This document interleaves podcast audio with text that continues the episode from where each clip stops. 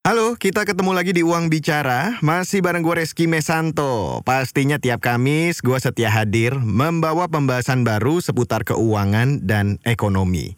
Episode kali ini gue akan memutarkan kembali live Instagram Uang Bicara hari Selasa kemarin.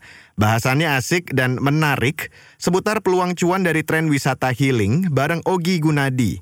Dia ini founder The London Living yang juga sudah malang melintang di bidang hospitality, utamanya bisnis perhotelan. Gak tanggung-tanggung, udah 26 tahun loh pengalamannya. Oke, tanpa berlama-lama langsung aja dengerin obrolannya di Uang Bicara.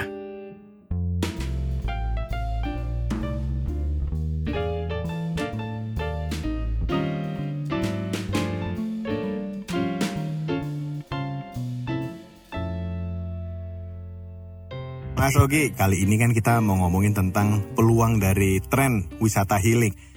Nah, Google bilang kalau pencarian kata healing itu naik 500% di tahun 2022. Nah, ini bisa juga dibilang kalau selaras dengan naiknya minat orang untuk berwisata, apalagi setelah pandemi ya. Mas Ogi sendiri melihatnya bagaimana? Apakah sependapat dengan apa yang baru disampaikan oleh Google itu, Mas? Ya, betul. Saya sependapat terutama pandemi ini menciptakan satu peluang baru yaitu satu kata baru ya healing ya mana orang uh, jenuh dengan segala keadaan stres pusing puyeng. Tapi kita mau bepergian itu terbatas dengan waktu biaya dan terutama kalau berkeluarga ya seperti saya juga kan harus rombongan istilahnya. Jadi staycation adalah alternatif paling bagus. Apalagi staycation kan bisa dilakukan di dalam kota.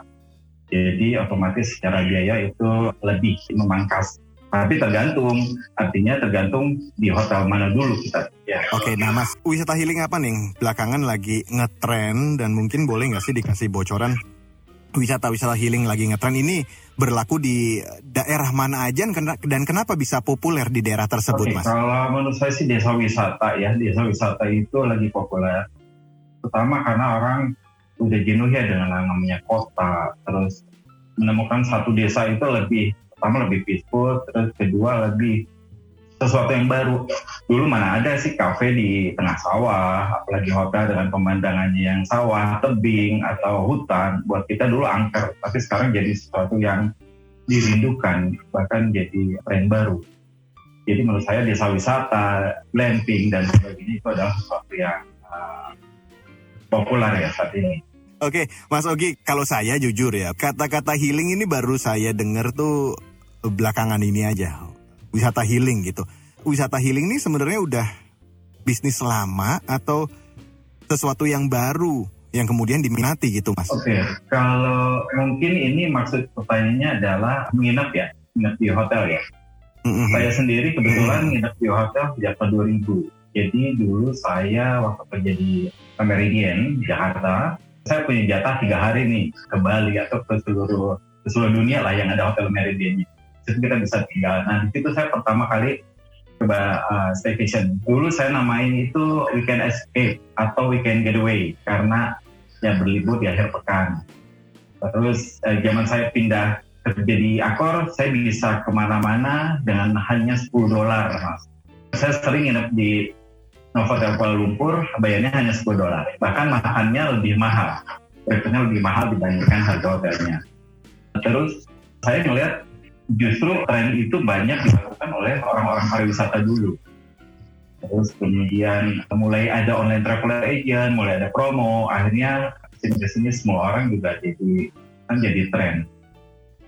Healing sendiri saya baru dengar sih, karena dulu kita bilangnya weekend getaway kalau lihat di beberapa majalah zaman dulu kan weekend escape atau weekend gitu.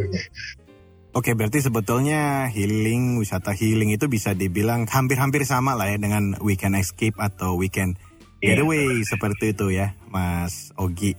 Kalau dulu nih, Mas Ogi kan mungkin sudah malang melintang ya di dunia perhotelan ya. Apakah wisata-wisata healing ini semakin populer semenjak munculnya aplikasi-aplikasi yang memudahkan orang untuk mencari voucher hotel atau mencari hotel terdekat atau termurah? Tadi juga sempat disebutkan kan sama Mas Ogi, Mas. Iya, jadi semenjak ada aplikasi itu mulai dari Agoda, Booking, Expedia, lalu ke sininya ada PG-PG, Traveloka, tiket, itu mereka kan saling memberi penawaran yang terbaik buat membernya Jadi ada staycation week, terus geledek dan sebagainya.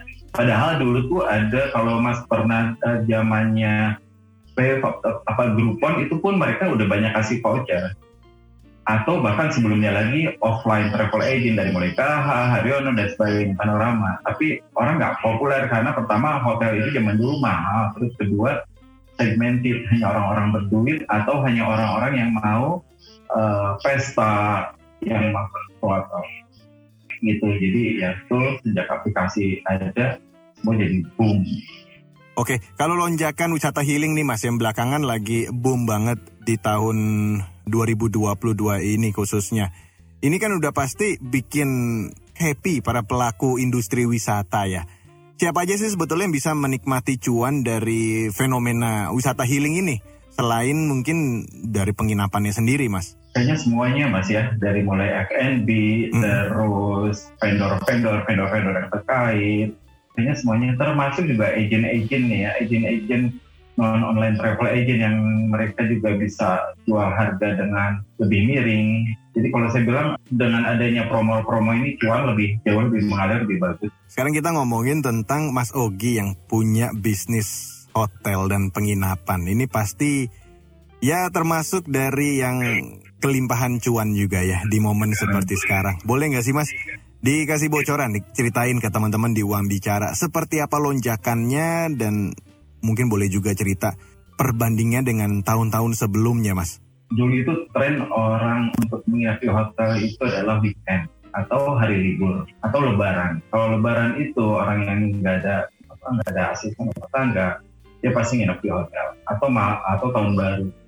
Tapi semenjak pandemi, kapan pun bisa mereka. Jadi selama pandemi yang kita kira hotel itu suffering, ternyata banyak juga orang yang cuek. Jadi mereka pada pada tinggal di hotel, kalau saya lihat beberapa hotel terpuruk ya mungkin karena mereka memang sangat okupansinya tidak nutupin operation tapi buat hotel-hotel yang harganya murah ya mereka kelimpahan juga bisa dilihat juga di Bandung waktu hari uh, bulan Juli kemarin. Kebetulan saya nge-review beberapa hotel. Itu saya sendiri susah dapat kamar. Salah satu hotel saya sebut Pak Hegar itu 500 kamar. Saya hampir nggak dapat kamar. Karena penuh. Dan kemarin pun September akhir saya ke salah satu hotel di Bandung. Itu hari Minggu jam 4 sore belum dapat kamar. Karena 100% dan hari Minggu ke Seninnya pun 100%. Jadi lonjakannya tinggi. Baik yang itu staycation dengan meeting ya. Nah, kalau kita ngomong tentang perbedaan nih Mas. Ada nggak bedanya soal minat konsumen yang menyewa hotel atau penginapan dibanding tahun lalu atau awal pandemi dengan sekarang, Mas? Dulu saya bisa meramal, forecastnya eh, ketahuan misalnya setelah Lebaran itu bakal rame. Bulan ini, bulan bulan ini, bulan ini sepi. Uh, uh, awal tahun masih sepi, tapi dari Oktober ke sampai awal Desember rame. Sekarang saya agak susah buat menebak-nebak itu dengan gitu ya.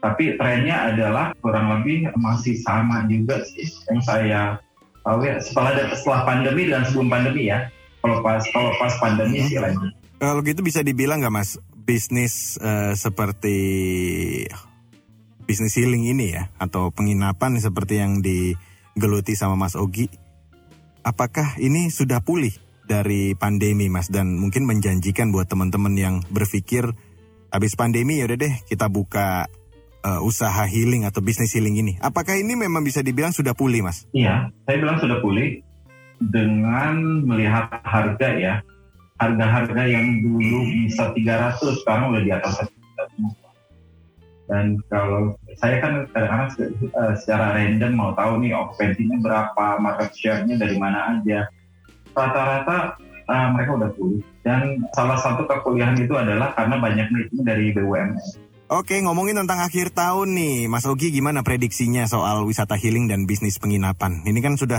udah mau November, Desember tuh biasanya momen-momen liburan akhir tahun.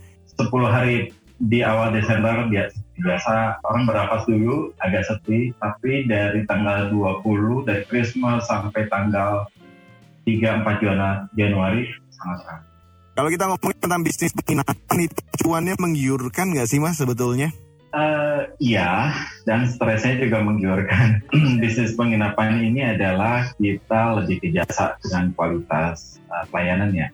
Beda kalau uh, saya ngomongin uh, yang ada pro produknya itu kan kita benar-benar harus detail, apalagi yang makanan ya. Tapi kalau penginapan sih, kalau fasilitasnya lengkap, tidak ada kerusakan, terus nyaman, pelayanannya baik, semuanya smooth tapi kalau di operationnya udah berantakan itu ya itu bisa stres ke mana-mana termasuk review dan tulisan review itu kan tahu sendiri Juli jadi kalau dibilang cuannya oke okay, iya oke okay.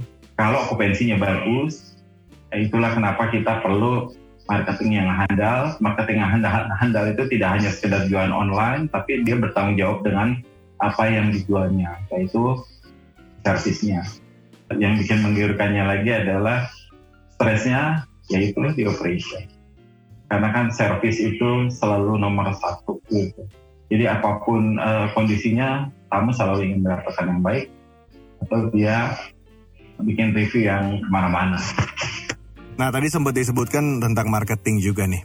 Kita juga harus marketing yang bagus, bukan hanya jualan online. Gimana nih mas cara memarketingkan bisnis homestay, penginapan atau hotel gitu mas? Apakah cukup bergabung dengan aplikasi-aplikasi yang menawarkan pencarian hotel atau apa yang harus dilakukan lagi, Mas? Oke, tren marketing itu berubah dari zaman saya waktu jadi sales hotel, saya datangin seluruh kantor. Uh, boleh dibilang sales hotel adalah sales yang bisa kenal dengan seluruh tamu corporate, tim yang biasa ngurus hotel ya, mulai corporate, embassy, pabrik sampai segala sektor. Tapi kalau sekarang pertama adalah melalui uh, online yang tadi, terus kedua melalui uh, influencer, jadi sering-sering aja beriklan. Itu sih, dan yang pasti kalau tempatnya unik, punya karakter, punya konsep, itu jauh lebih mudah diingat orang ketimbang pada hotel yang biasa atau penginapan biasa. Itu dia Ugi Gunadi, pebisnis bidang hospitality sekaligus founder The London Living yang udah cerita tentang tren wisata healing di Uang Bicara kali ini. Masih banyak yang bakal di-share sama Mas Ogi, jadi jangan ke mana-mana, tetap di Uang Bicara. Balik lagi di Uang Bicara, masih bareng gue Reski Mesanto. Episode ini kita lagi ngebahas tentang peluang cuan dari tren bisnis healing bareng Ogi Gunadi, pebisnis bidang hospitality dan founder The London Living. Kita lanjut yuk. Nah kalau ngomongin tentang resiko berbisnis penginapan. Apa saja sih mas resiko yang mungkin terjadi dan apa saja yang harus diperhatikan teman-teman yang ingin terjun ke dunia bisnis penginapan ini mas? Bangunannya sendiri, bangunannya memenuhi syarat atau enggak, ataupun kalau kamarnya gimana dan faktor internal. Terus yang kedua faktor eksternal yaitu dari tamu. Kita tidak bisa men-screen tamu, jadi tamu selama udah bayar dia punya hak untuk uh, tinggal. Tapi gimana kita bisa meminimalisir tamu yang akan melakukan hal-hal yang kita tidak inginkan. Kalau saya sih punya cara pakai house rule ya, karena dengan itulah kita akan terprotek dan kita juga punya kekuasaan apabila tamu macam-macam misalnya berisi terus melakukan onar-onar. Kalau zaman dulu kan ada banyak orang mabuk gitu nginep di hotel, tapi sekarang saya nggak ngeliat. Selama penginapan yang saya kelola, saya selalu menerapkan house dan ID card tamu itu kita kita kita keep. Bahkan kalau ada tamu yang uh, yang kelihatannya mencurigakan, saya selalu Google siapa background tamu itu. Oke, baik Mas Ogi. Ini ada yang bertanya melalui komen box di Instagram. Selamat sore untuk Attack on Unyil. Oke, jadi Attack on Unyil ini nanya kalau London Living termasuk yang terdampak nggak sih sama pilihan wisata healing? Apa karena tahu orang-orang suka staycation Mas Ogi juga ngikutin pasar gitu Mas? Iya kita sempat kena dampak terutama kita juga uh, handle beberapa villa dan resort di puncak. Jadi eh, di puncak dan di daerahnya daerah apa Ciawi kena kena dampak banget. Akhirnya saya harus freeze dan ah, nggak uh, lanjut setelah 9 bulan bertahan. Itu yang di resort. Tapi kalau di kota sih honornya yang di sini area masih jalan ambil Mas, saya ini menyambung dari pertanyaannya si Attack on Unyil nih. Apa saja dampak-dampak yang Mas Ogi rasain selama pandemi berjalan kan? Pandemi berjalan parah-parahnya hampir setahun Iya, lebih, iya. Mas. Oke, jadi pada awalnya saya juga nervous karena beberapa hotel, termasuk teman saya juga dia di salah satu hotel bintang 5, dia kayak kayak menanggalkan pakaiannya aja begitu. Jadi untuk beberapa periode Hmm. eh, libur saya eh, awalnya juga cemas, tapi mau nggak mau saya harus bermain di harga. Jadi saya pakai har- sistem harga dynamic rate. Saya mengurangi harga untuk memancing ada tamu. Satu dua stay. Karena saya selalu yakin kebutuhan itu ada. Mau itu orang bisnis trip atau melakukan perjalanan. Tinggal orangnya itu pede apa enggak. Dan saya menerapkan waktu itu ya uh, cleaning dengan disinfektan. Hanya sesimpel itu sih. Akhirnya saya beberapa periode pulih dan uh, yang penting operational cost tertutup mas. Kalau operational cost nggak tertutup aduh puyeng juga ya harus bukan celengan gitu. Oke, ada pertanyaan lagi nih Mas di komen box live Instagram kita sore hari ini. Ada Yando Neil 3311.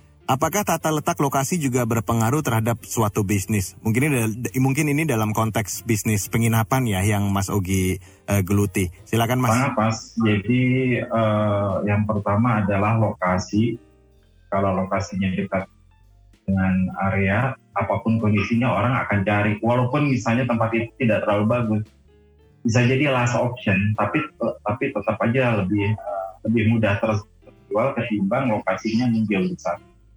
Kalau mau jauh, berarti tempat itu harus bagus, harus unik, ya Instagramable dengan uh, worth to uh, stay. Itu sih menurut saya. Jadi opsinya dua di tempat yang lokasinya bagus atau jauh tapi lebih apa lebih bagus tempatnya unik. Mas Ogi, banyak yang memperkirakan tahun depan akan terjadi resesi. Oh, gimana nih Mas, sikap pelaku usaha khususnya usaha wisata atau usaha penginapan atau Mas Ogi mungkin sudah melakukan persiapan apa Mas untuk menghadapi perkiraan resesi tahun depan Mas? buat saya sih mungkin resesi sudah terjadi ya dan sedang terjadi walaupun saya juga jinai eh, kemarin aja di airport banyak sekali orang yang bepergian tapi eh, worst come to worst misalnya resesi itu lebih apa dampaknya lebih dahsyat menurut saya sih dua pertama saya memainkan harga ya. jadi eh, meng- menggunakan sistem dynamic rate di mana saat sepi kita kita memberikan harga yang sangat baik. Eh, begitu melihat situasi ramai kita naikin pelan-pelan. Itu yang pertama. Terus kedua uh, sering-sering bikin promo sih. Sering-sering bikin promo menurut saya. Itu yang bikin kita survive ya. Jadi menaikkan harga yang bikin survive itu kira-kira nggak takut ini Mas? Nggak takut malah ditinggal nanti gitu? Eh, dynamic rate mas. Jadi saya apa menganut sistem harga dinamis yang bisa fleksibel naik turun kapan aja. Terus fleksibilitas masa tinggal. Kayak saya juga ada bintang 4 di Sudirman. Yang lain memperlakukan satu tahun. Saya enam bulan eh, enam bulan atau tiga bulan. Tapi bahkan saya juga bisa eh, bulanan bahkan eh, harian. Dan itu lewat Airbnb lumayan bagus. Mas Ogi, misalnya nih saya mau kepikiran untuk buka bisnis penginapan atau homestay. Inovasi apa ini yang harus saya lakukan? Karena kalau enggak saya kan sama-sama aja ya saingannya susah gitu Mas. pertama menurut saya sih punya karakter ya karakter dari tempat tinggal itu sendiri.